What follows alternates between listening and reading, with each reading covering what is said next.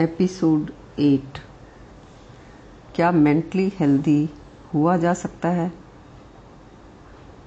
पिछले एपिसोड में हमने जाना कि प्रत्येक इंसान अपने आप में पूरा इंसान है। हाँ स्किल की बात और है।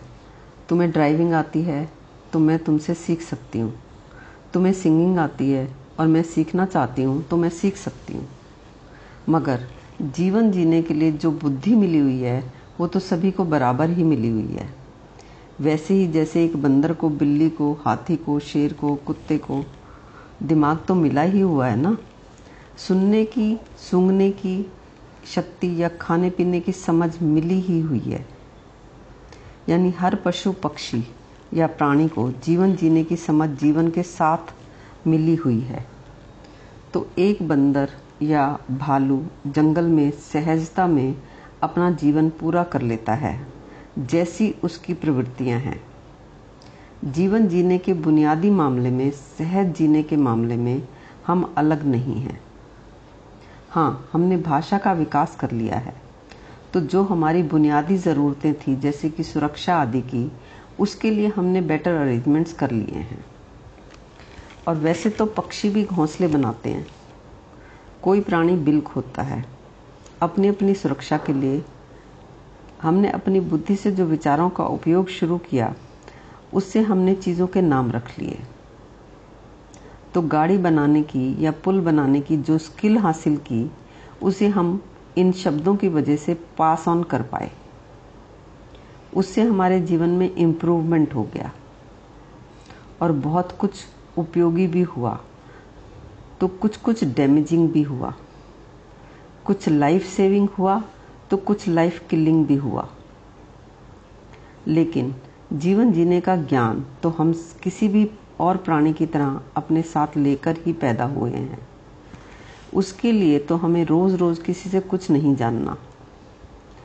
पर फिर भी देखो, लाखों गुरु बाबा लोग हैं जो रोज ज्ञान दे रहे हैं और करीब करीब सभी जीवन भर उनकी बातें सुनते ही रहते हैं।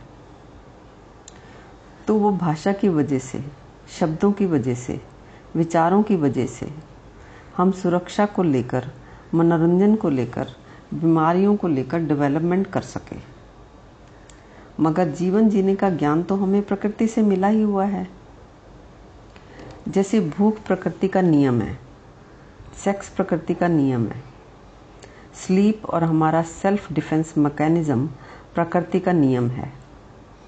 कोई पत्थर हमारी तरफ़ उछालता है तो हम खुद को वैसे ही बचाते हैं, जैसे कोई जानवर या कोई भी दूसरा प्राणी खुद को बचाता है। ये हमारी इंस्टिंक्ट्स हैं। और दूसरे प्राणियों की तरह हम सहज ही अपने लिए इनको जानते हैं। तो जीवन जीने के लिए किसी को किसी और से ज्ञान की ज़रूरत नहीं है। हम सभी मन का आराम चाहते ही हैं। हम सभी मेंटली हेल्दी होना चाहते ही हैं। अब सवाल ये है कि क्या मेंटली हेल्दी हुआ जा सकता है? अगर हाँ तो कैसे?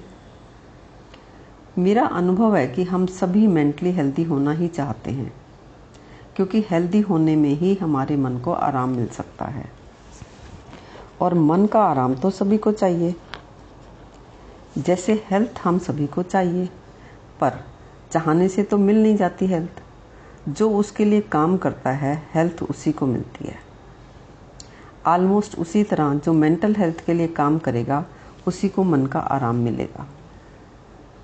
और क्योंकि मन का आराम विचारों का मामला है समझ का मामला है तो बात समझ आ, आ ही सकती है। और बात समझ आ गई तो मन को आराम ना मिले ये असंभव ही समझो। तो मन को आराम तो मिल ही सकता है, क्योंकि मन समझेगा कि आखिर मन का आराम गया कैसे? हमने खोया कैसे इसे? खोने के कारण समझ में आ गए तो मन को आराम मिल ही गया, और कारण समझने की योग्यता हम सभी में है। अगर तुम संबंधों में दूरी के और डिसहारमोनी के कारणों को ना समझो, और यही ढोल बजाते रहो कि मैं तो सबका भला चाहता हूँ मैं तो किसी का भी बुरा कभी सोचता भी नहीं। मैं तो किसी से भी लड़ना ही नहीं चाहता। तो आपको मन का आराम नहीं मिल सकता। क्योंकि दूसरे के मन में भी तो यही बाजा बज रहा है। तो कारण आप समझना चाहो तो निश्चित तौर पर समझोगे ही। और अगर आप कारण नहीं समझोगे तो दूसरे को दोषी देखोगे और खुद को विक्टिम देखोगे। और जो भी उपाय करोगे वो सब बेकार हो जाएँगे। क्यों? क्योंकि उपाय करने की शुरुआत में ही भूल हो गई। तुमने अपने आप को अलग देख लिया कि तुम तो भला चाहने वाले शुद्ध बुद्ध इंसान हो, जो बहस या लड़ाई नहीं करना चाहते हो।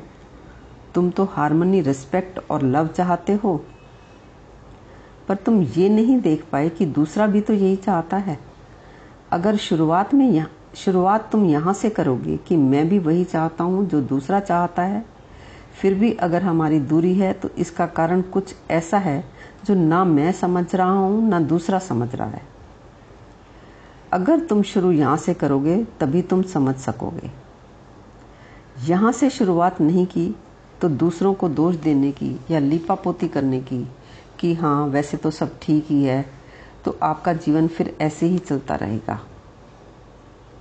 तो क्या आप शुरुआत यहाँ से करना चाहोगे कि आप भी लड़ना नहीं चाहते और आपका स्पाउस भी नहीं चाहता? आप भी दूरी नहीं चाहते, आपका स्पाउस भी दूरी नहीं चाहता। कोई भी शादी से पहले नहीं सोचता कि शादी के बाद मैं अपने ही पार्टनर से लड़ाई करूँगा। और सभी शादी के कुछ ही दिनों बाद इसी स्थिति में आ जाते हैं। इसके जो भी आपके मन में एक्सप्लेनेशंस हैं, वो बोकस हैं, व्यर्थ हैं। ये कहना कि ये ईगो के क्लैशेज हैं, थोड़ा तुम सोचो, थोड़ा वो सोचे तो ये सब ठीक हो सकता है। आपस में बैठकर ईगो को साइड में रखकर बात को निपटा लो ये अर्थहीन ज्ञान है। न तुम्हें अपने अंदर ईगो दिखती है, न दूसरे को अपने अंदर ईगो दिखती है। तो तुम जब कह रहे होते हो कि ईगो कारण है तब तुम यही कह रहे होते हो कि दूसरा कारण है।